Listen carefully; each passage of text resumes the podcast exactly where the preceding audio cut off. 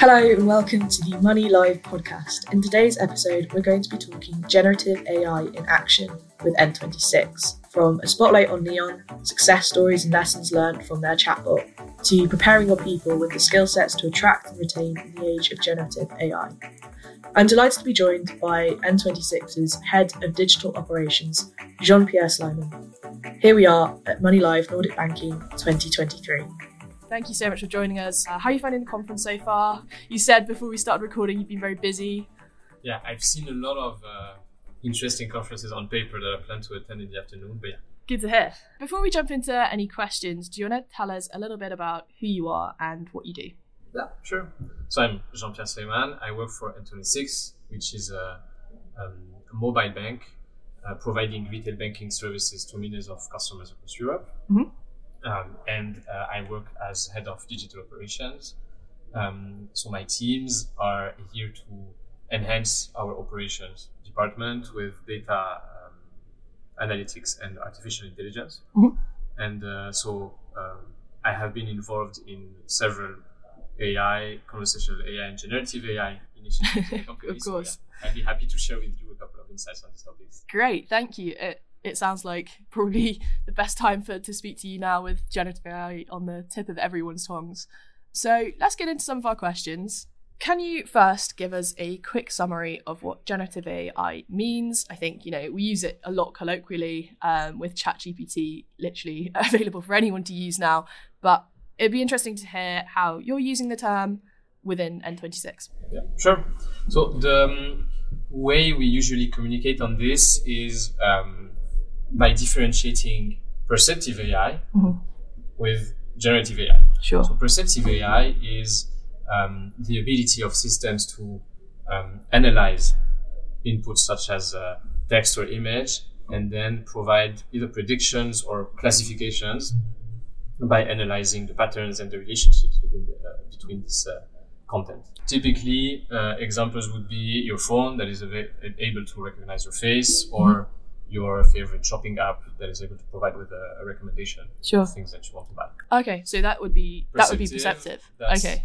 So in terms of generative, we're talking Generative AI is something a bit different. So we still start with an input, can be text, can be image, video, or combinations of these. okay. Uh, but the results will be an answer to this input um, in the form of a new uh, content, either text Sure. or image or something Yeah, like makes sense. A typical example is, as you just said, ChatGPT, for instance, Yeah. and large language models in general, which take as an input uh, can be text or a combination of text and an image, a request, some context, etc., and they will generate either um, like a new content which can be um, extracting some information, summarizing, or providing a new answer to, to a question you asked. I see. So with this in mind, how have you been using generative technology this year at N26?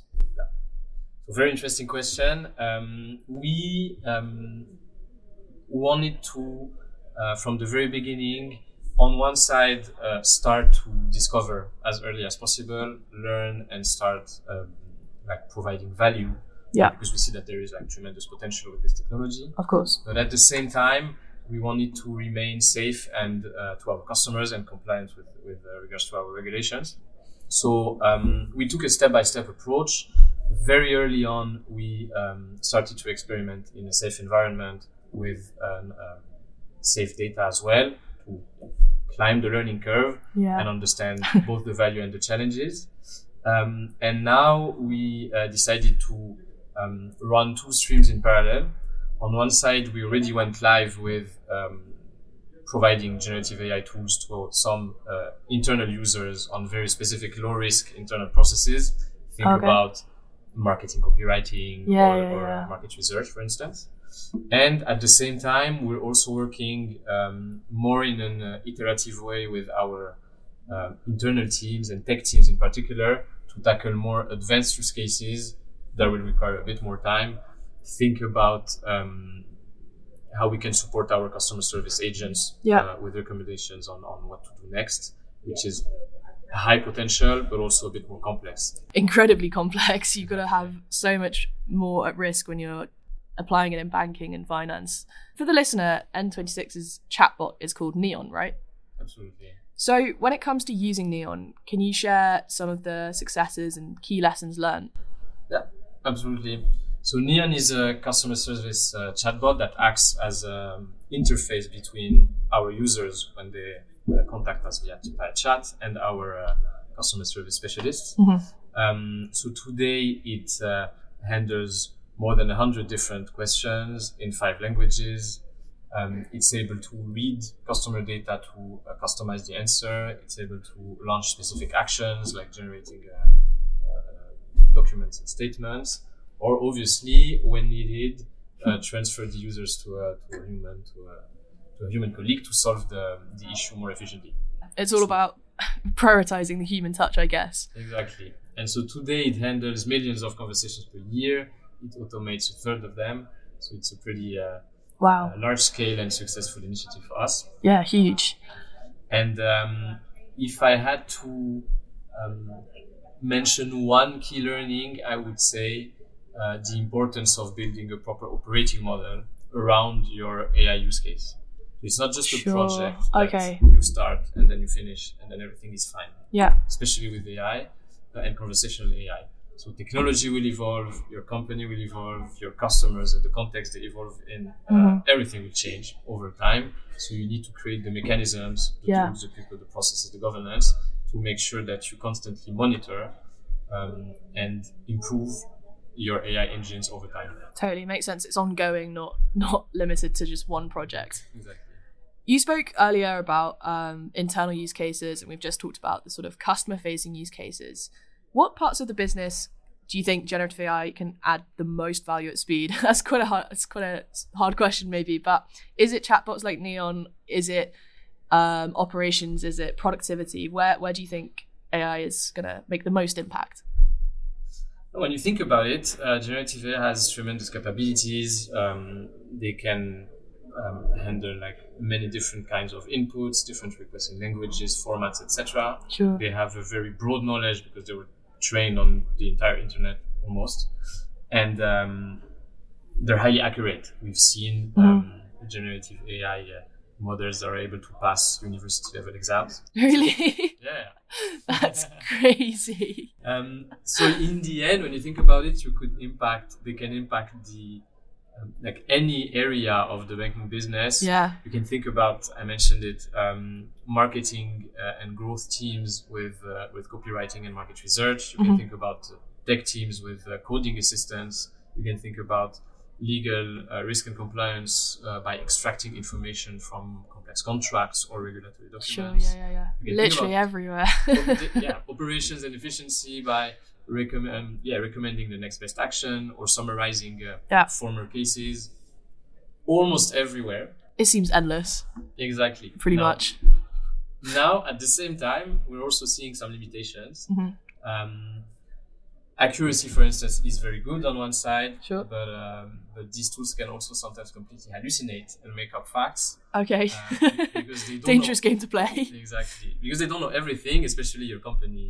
Um, Of course. Yeah. Yeah. Yeah. internal uh, information and knowledge base, and they're also sometimes not very transparent with what they know and what they don't know. So sometimes they will prefer Ah. to show an answer instead of saying They're sly.